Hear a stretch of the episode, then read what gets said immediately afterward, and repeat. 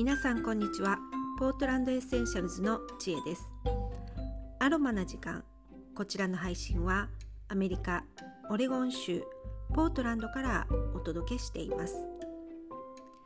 え記憶には、え2種類あるのご存知でしょうか、えー、一つは意味記憶。まあ、いわゆる暗記ものですね。あの掛け算の九九だとかあの意味をあまり考えずにあのもう丸暗記するようなものを、え意味記憶と言います。で、えー、それに対してエピソード記憶というのがあります。これはあの自分の体験だとかあの感情が揺れ動いた時に起こるあの記憶で、えー、何かこう物語性があるものなんかを、えー、エピソード記憶というふうに言うそうです。で、え、こちらのエピソード記憶はあのやっぱり感情が動くのであの忘れにくいというふうに言われています。で型や意味記憶はあの丸暗記しているものなので、えー、すぐに忘れてしまうという特徴があります。でまあ、学校なんかではあのこう暗記物っていうのが多いんですがこの暗記物を忘れないようにするためにちょっと物語性を付け加えることであの忘れないようにするっていうことをよく使います。例えばあの歴史で鎌倉幕府が1192年にあのできたっていうのを覚えると思うんですがこれに、えー、語呂合わせで「いい国作ろう鎌倉幕府」っていうふうに覚えた方多いと思うんですがこれはあの単純な意味記憶に少し物語というか、まあ、語呂合わせをして、えー、覚えやすくして、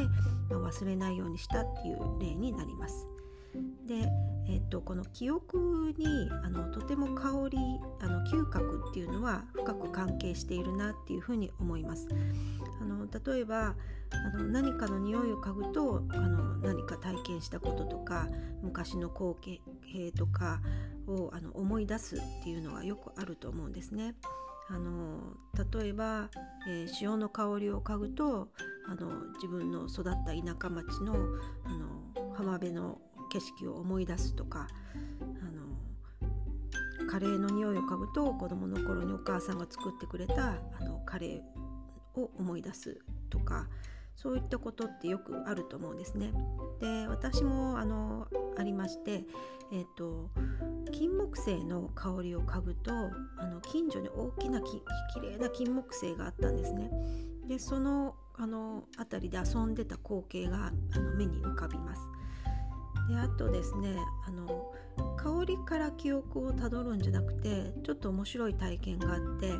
あの先日あの神戸のあの阪神・淡路大震災にあったあの話をしたかと思うんですがあの時に、えーとまあ、うちはあの家を全焼してで当時その、まあ、火災がすごかったのであのきな臭い匂いっていうのがもう辺りずっと何日間も充満してたんですね。であの意識はしてなかったんですがまあそれをこう何日も嗅いでいたのであのなんか記憶に残ってたみたいであの東北のあの東日本大震災の時に、まあ、あの神戸の震災からだいぶ経ってるんですがあの、え映像を私はあのアメリカにいる時にテレビであの見てたんですね。であれを見ててあの全然神戸の震災と景色がまた違ってあのあちらの方は、まあ、あの津波で家が押し流されてっていう映像ででその押し流された後のあの瓦礫の山のあの、まあ、家が壊されてあの瓦礫がこう山積みになった傾向をあの見てたんですけれどもそれを見た時にあの不思議と私はあのきな臭い匂いが蘇ってきたんですね。あの本当に実際にあのその匂いが漂ってきたわけではもちろんないですしですがあの映像を見ててななんかこう匂いがするような感覚にが来たというかなんかこうあの神戸の震災を思い出したっていうよりもその匂いを思い出したっていうかそういう経験が不思議な経験がありました。えー、なのであの嗅覚っていうのは本当にあの記憶と強く結びついてるなって記憶をこう引き出すあのメカニズムがあるなっていうふうに思いました。やっぱり嗅覚はあの本能とつながってるので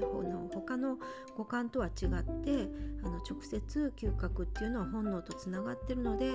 えー、そういうことが起きるのかなっていうふうにちょっと不思議なあの体験をしたことがあったので、えー、お話ししてみました、